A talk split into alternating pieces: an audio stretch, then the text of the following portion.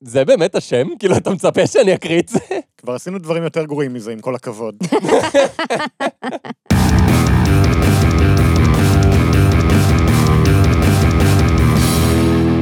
שלום לכולם, אני גל, איתי נמצאים חגי. היי. וליבי. היי. למזק, למה זה קיים? המקום בו אנחנו שואלים את השאלה שהיא השם שלנו, והפעם, פילוסופיה בחיי היום-יום, 101 ניסויים.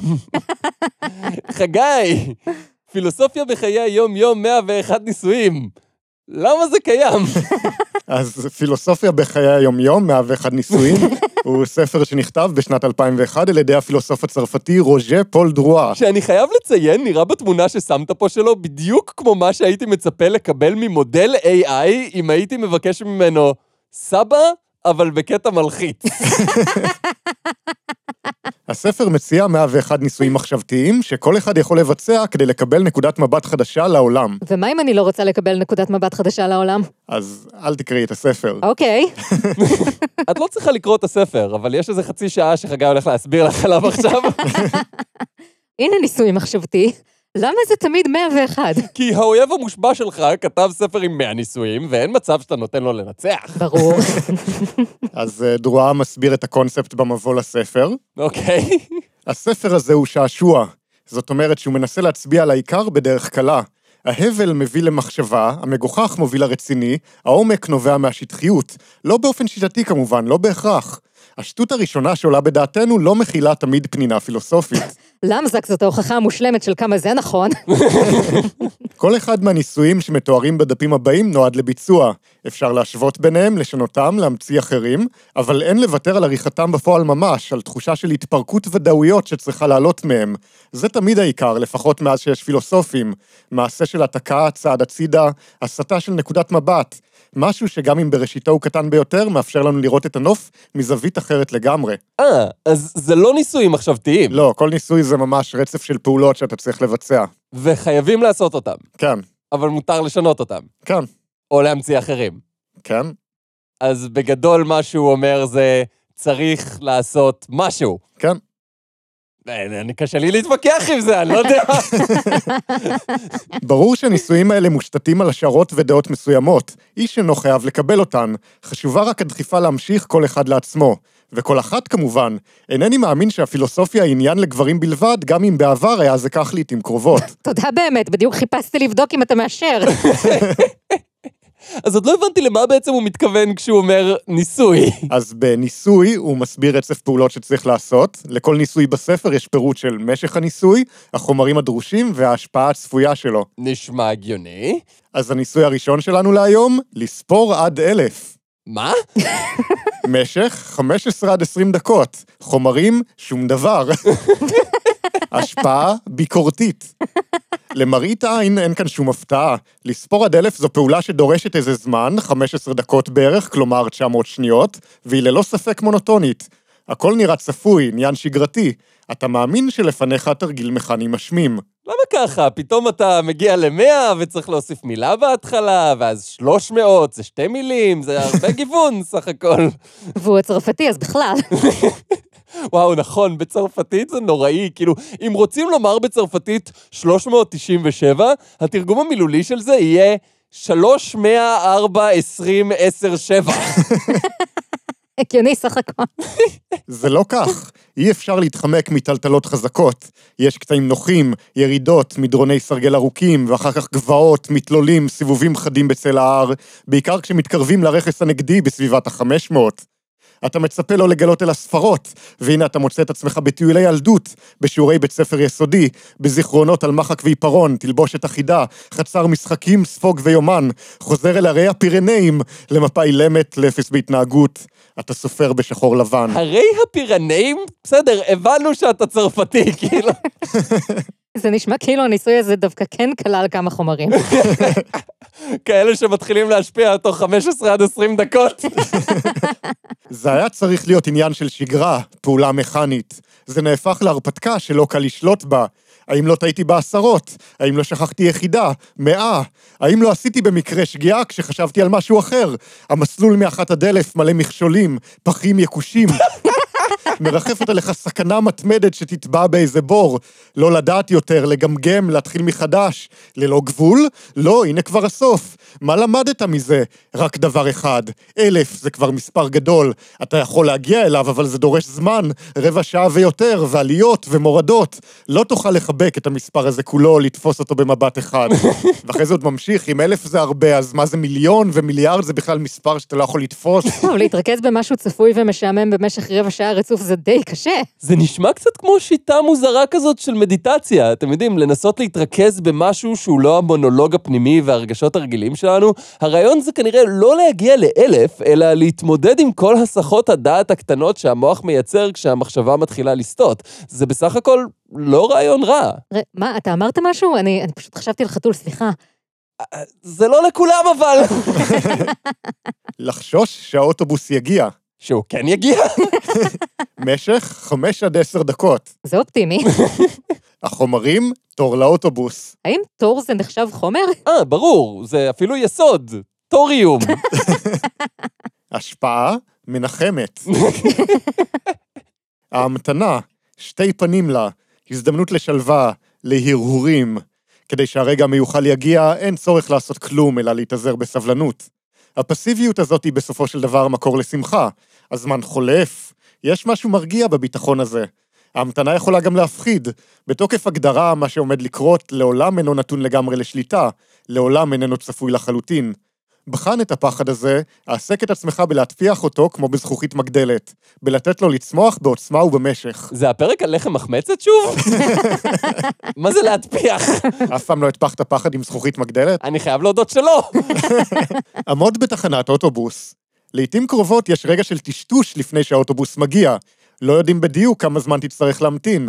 האוטובוס נתקע בפקק, יש לו פאנצ'ר, הפגנה לא צפויה מעכבת אותו. זה קורה הרבה. אתה תאחר, צריך לחפש אמצעי תעבורה אחר, להסביר ולהתנצל, לטלפן ולהודיע, לשנות את לוח הזמנים שלך. יש סכנה שהיום כולו יקרוס למפולת של איחורים. אתה רואה בעיני רוחך איך מתגבשת אפשרות לסדרה ארוכה של אפיזודות כאוטיות. פתח באי השקט הזהיר והבנאלי הזה. תעתיק ותפתח אותו. אמור לעצמך שהאוטובוס יגיע אולי, ועליו מחבלים חגורי חומר נפץ, והמעצורים שלו לא פועלים. מרגישים שהספר הזה נכתב במהלך האינתיפאדה השנייה. כן, אה, איזה כיף זה להיות צרפתי, שמבחינתו לדמיין דברים נוראים שיכולים לקרות בכל רגע זה ניסוי שעושים בשביל השעשוע. ולא נגיד משהו שהמוח שלך לא מפסיק לעשות במשך ימים במקום לישון. וואו, והוא עוד בומר, אוי, לא. הוא יעבור סדרה של אסונות שאין לעצור אותה. אין ספק שהוא נושא עליו נגיף חדש, נשק ביולוגי קטלני. די, די, באמת שאני לא צריך עוד רעיונות כאלה. באמת, די. הנהג הוא חייזר, והנוסעים כולם משתפים איתו פעולה. כל מי שעלה על האוטובוס בתחנות הקודמות כבר נספה ביללה. החשוב הוא שתחווה פחד, אפילו קטן, ערעור קל של הביטחון. ערעור קל? אני כבר מחפש הנחיות לפלישה של חייזרים באתר של פיקוד העורף. האוטובוס מגיע, אתה עולה עליו, הכל נראה כרגיל. אוף. אתה משוכנע? זה פחות ניסוי ויותר איך זה מרגיש להיות תלוי בתחבורה ציבורית בישראל. ובאיזה מובן ההשפעה של זה היא מנחמת? לא הבנתי. כי כשאתה מבין כמה המצב שלך גרוע, אתה יכול להתנחם בזה שלפחות יש אוטובוס.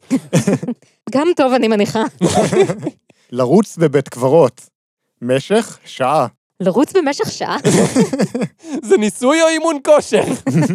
חומרים, נעלי ריצה, בית קברות גדול. אה, יש לי במזווה. השפעה, יראת שמיים. בתי קברות, מתחמים שלווים ומפויסים, יפים לחשבון נפש ולהרהורים מכל הסוגים. יש בהם פרחים ואין בהם איש. ניסוי לרוץ, ריצה ממושכת למדי במקום כזה, נראה לנו אולי מזעזע. פרובוקציה שלא במקומה, בדיחה גסה ומטומטמת, ואולי פגיעה. ביגון המשפחות, בכבוד המת. האצן בין הקברים יעמוד למשפט מיידי. אל תתרשם מזה. עקוף את המכשול, התגבר על הבושה. המשמעות תתגלה בהדרגה, כמו תמיד. הסדר תחילה את העניינים המעשיים. דאג לנעליים טובות, בחר לך בית קברות גדול מספיק.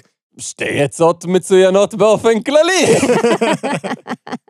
אני אישית מאוד בעד נעליים טובות. לגבי גדלים של בתי קברות אין לי דעה מיוחדת. בכל מקרה, אתה מהר מאוד תשיג מוטיבציה מחודשת לריצה כשהמאבטחים יתחילו לרדוף אחריך. מרבית בתי הקברות בכפרים, היפים לטיול ולשיטוט בין קברי משפחה, אינם מתאימים בשום פנים לשמש מסלולי ריצה. וההפך. והנה סוף סוף אתה פותח בניסוי המוזר הזה. בתחילה אתה מרגיש בדרך כלל מין בושה מתמשכת, תחושה שאתה פועל בצורה לא הולמת, לא במקום. רגע, אתה רוצה לומר לי שאצלכם זה לא תמיד ככה? כן, הוא מרמז שהתחושה הזאת אמורה לעבור מתישהו. ייתכן שיש תועלת בניסוי להתמקם בפער הזה וליהנות ממנו. אחרי הכל, אתה בחיים מסוגל לרוץ וקל תנועה. הם לא. הפסד שלהם, רווח שלך. דם חם בעורקים, פעימות לב. הם כבר לא מכירים את זה. אינך מפריע למתים האלה. תאכלו אבק, לוזרים. אז מה הוא ניסה שנלמד מזה אבל? שצריך להאריך את החיים כל עוד יש אותם? אולי זה הדגש של לעשות משהו אסור ואיך זה מרגיש? זה מרגיש אי נוחות, במובן שכל הקטע הזה היה לי מאוד לא נוח. ומה זה אומר מבחינתך? שאני רוצה שנמשיך לקטע הבא. אז אם כבר מדברים על אי נוחות, אוי, לא, עכשיו הבנתי שזה לא הולך להשתפר. אתה חדש פה. לשחק את החיה. משך 10 עד 20 דקות, פעמים אחדות. חומרים, שום דבר. השפעה, מוטנטית. וולברין מהאקסמן בא מהשיחים ואוכל אותך. זאת בהחלט השפעה. סגור את הדלת. בזמן הניסוי הזה, אסור שיפריעו לך. אמא, מה את עושה? מרגע שאתה בטוח שאתה לבד ובשלווה, התחל לחקות את החיה המתאימה לך ביותר. למשל, תנשום כמו כלב עם הלשון בחוץ, רחרח את השטיח ברעש, הסתובב במקום שוב ושוב, נשוך את המרפק או את האמה וכו'. או בהתאם לכישרונותיך ומצב רוחך, ילל, קרקר, פאה, צהל, שג, גאה. כאילו, כל אחד ומה שעושה לו את זה, אנחנו לא שופטים אף אחד. תדבר בשם עצמך. זה נכון. אל תחכה. המטרה איננה לשחזר את הקולות. מדובר כאן בלהיכנס לאור של החיה שבחרת. לפי צורכי הרגע תתחיל לרטון או לגנוח, התגלגל ארצה, שפשף את ראשך בקיר או על הרצפה, אזל ריר, זחל, התנועע בכבדות או בקלילות, אוסף לעצמך תפרים, מקור, פרווה, קרניים. עליך לחזור על הניסוי כדי להתקדם בו. שום תוצאה אינה מובטחת, אין מה להבין. שום תוצאה אינה מובטחת, אין מה להבין, צריך להיות המוטו של הספר הזה. של למזק בכללי, כאילו. מהר מאוד תלמד לדעת מכל מקום ששבילים אחדים אפשריים ואחרים לגמרי לא. כך למשל, קל יחסית להיות זאב, אריה או פיל, ואפילו צבוע, צבי, דוב לבן. להפך לנמלה, פשפש, זבוב, עכביש וכו', זה קשה מאוד בכל פעם. נחשים, תולעי אדמה, חסרי חוליות בכלל, גם הגישה אליהם לא נוחה. שלא לדבר על האימפריה רחבת הידיים של החיידקים. אני מניח שזה באמת קצת יותר קשה לנסות לחשוב כמו יצור שאין לו מוח. גל, זה לא יפה לומר ככה, מה קרה לך? לא, לא, מילולית, אין לו מוח. לחיידקים אין מוח, אי אפשר להיכנס לאור שלהם, כי אין להם אור. לדייק, זה כיף. להסתובב בין ספרים למכירה. משך, שעתיים, שלוש. מה, אני חגי? זה מבחינתו סיבוב קצר. חומרים, חנויות ספרים. השפעה, מתעתעת. זה כל כך מתעתע, הייתי בטוח שהארנק שלי היה מלא כשנכנסתי. יש לך במקרה קצת זמן פנוי, לא מתוכנן. אתה מוצא את עצמך ליד חנויות ספרים. לא משנה העיר, הרובע, הארץ או העונה, מה שחשוב זה רק שתיכנס כל כולך למעגל הכותרים. אתה עובר ממחלקה למחלקה, ממדף למדף, אתה לא מחפש שום דבר מסוים, ואתה חש שהכותרים, הסופרים, הדמויות משדלים אותך. כאילו כל ספר פונה אליך, מנסה למשוך אותך אליו. אם תיכנס תיסחף די הרבה זמן, די רחוק, אבל התחרות קשה. בין אלפי הכרכים האלה, אחרי מי תלך. אף אחד. קונים את כולם, לא מספיקים לקרוא שום דבר, ואז מרגישים אשמים על זה, ובשביל להסיח את הדעת, יוצאים לקנות עוד. באוזניך יעלו לחישות הפיתוי המתקרבות של כל הכותרים האלה. תקרא אותי, מותק, קח אותי אליך, לא תצטער. אם תפתח אותי, לא תוכל עוד לעצור. רק לך חיכיתי, קח אותי, קח אותי. אלא אם זה ספר ללמזק, ואז כן תצטער, או לפחות אני אצטער. ואתה תופס במישרין את האמת הזאת.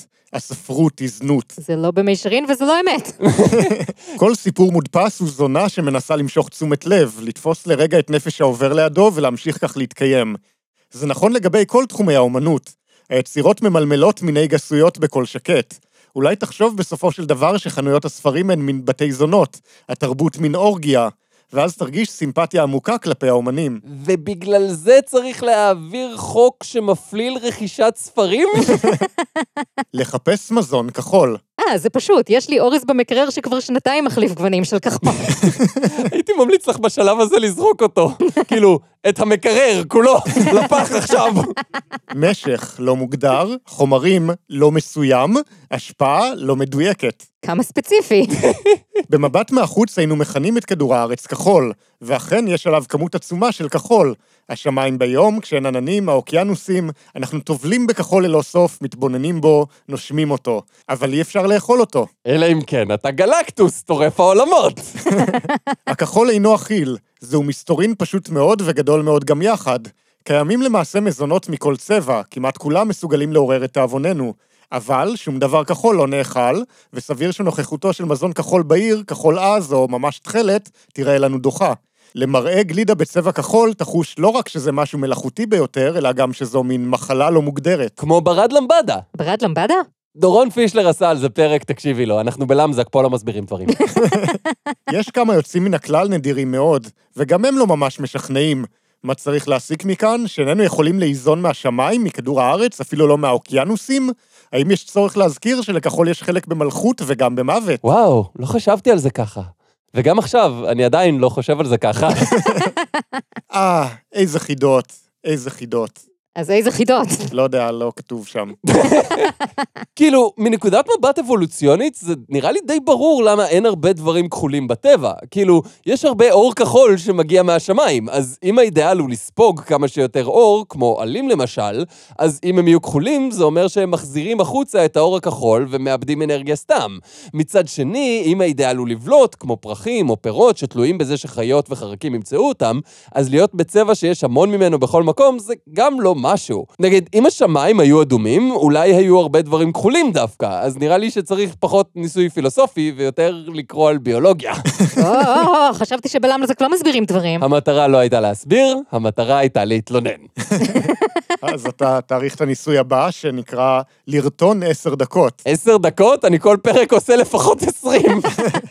משך, כנ"ל, חומרים, שום דבר, השפעה, מדקדקת. לדקדק זה כיף? תמיד יש סיבה.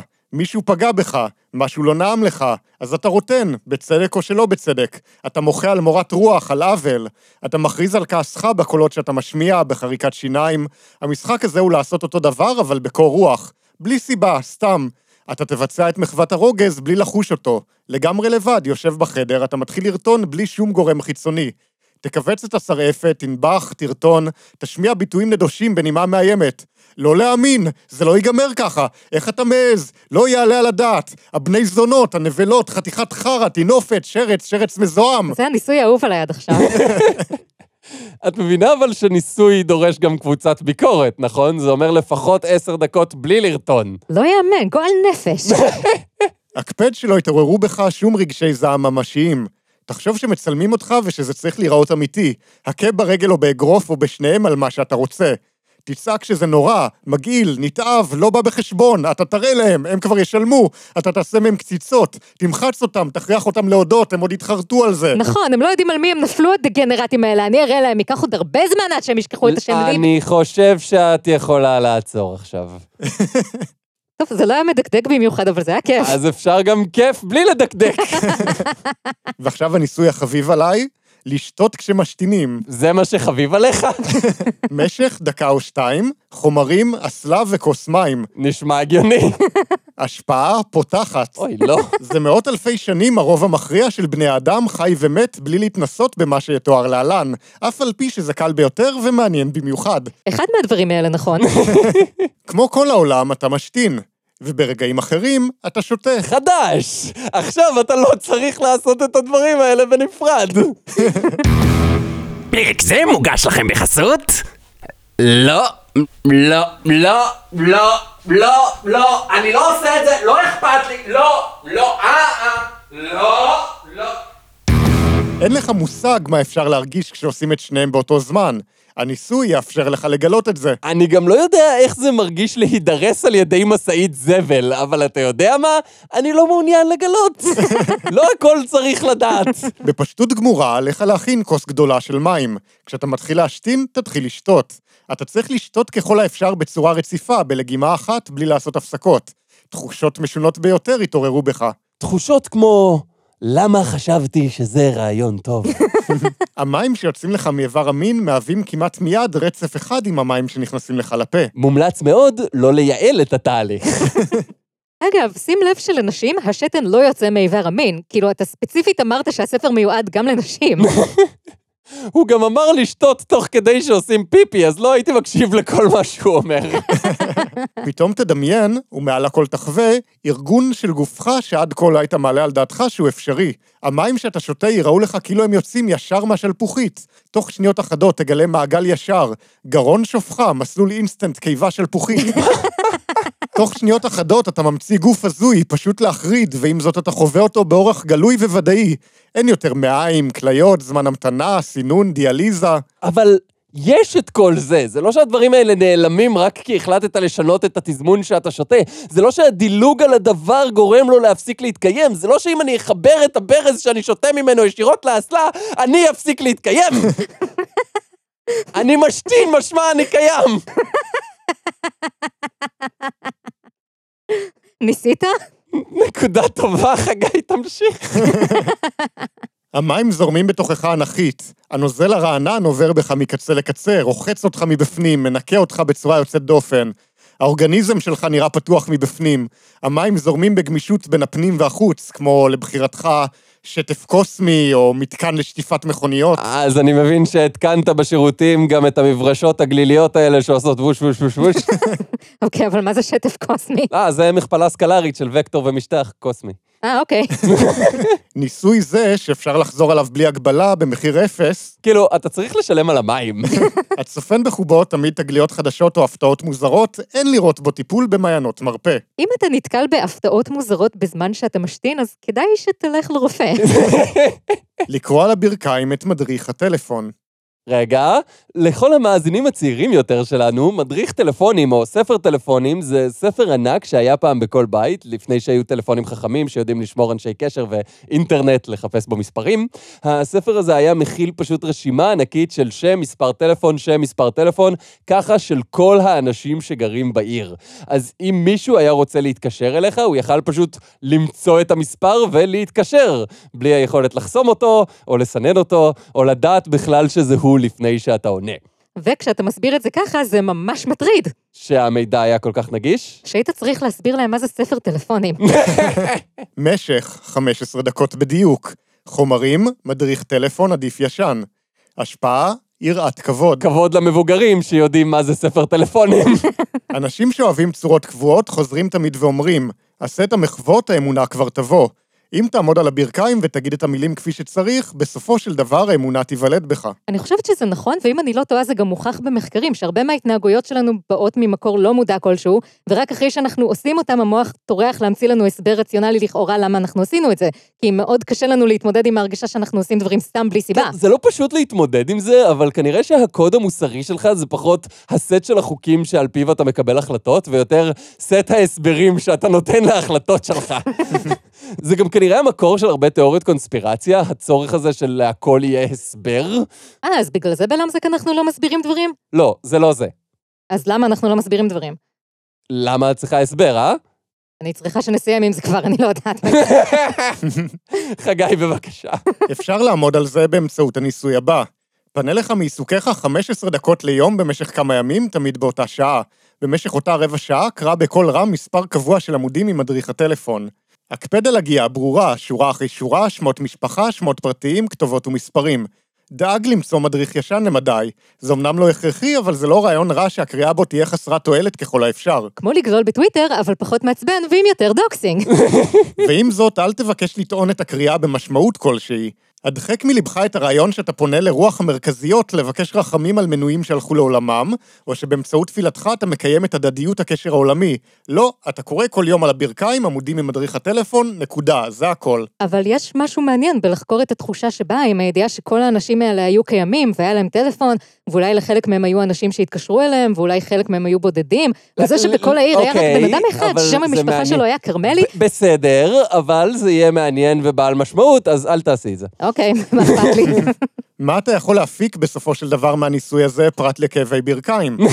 הכוח העצום שיש לאילוצים המגוחכים האלה, הקסם המוזר שמהלכים עלינו, העוצמה שאי אפשר שלא לייחס להם במעורפל.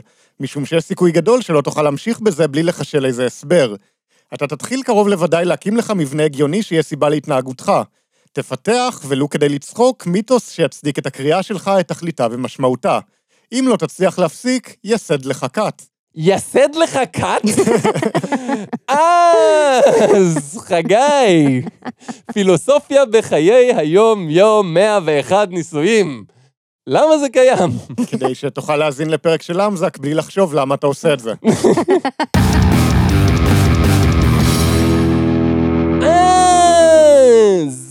היה פרק 104 של למזק. כמו שהרבה מכם שמו לב ושאלו, בחודש הקודם לא היה פרק כי, ובכן, מלחמה. כן, אנחנו התלבטנו מתי לחזור, אבל היו אנשים שממש ביקשו מאיתנו, אז כן, זה מוזר לי שככה אנשים מרגישים לגבי למזק, אבל אני לא שופט. אתה לא שופט. כן, היו גם ניסויים שהורדתי מהפרק, פשוט כי הם היו מגעילים מדי ביום רגיל, אבל במצב הנוכחי הם כבר בכלל יותר מדי.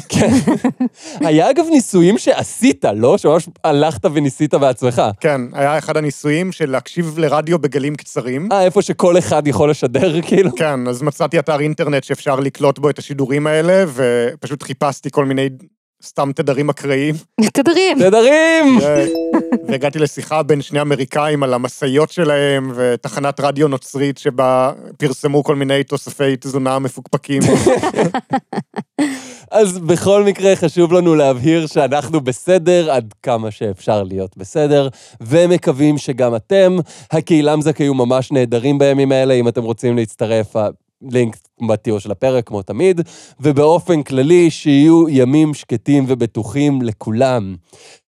אה, זה היה פרק 104 של למזק, בו למדנו מה זה ספר טלפונים. אז אה, ביי. ביי. ביי.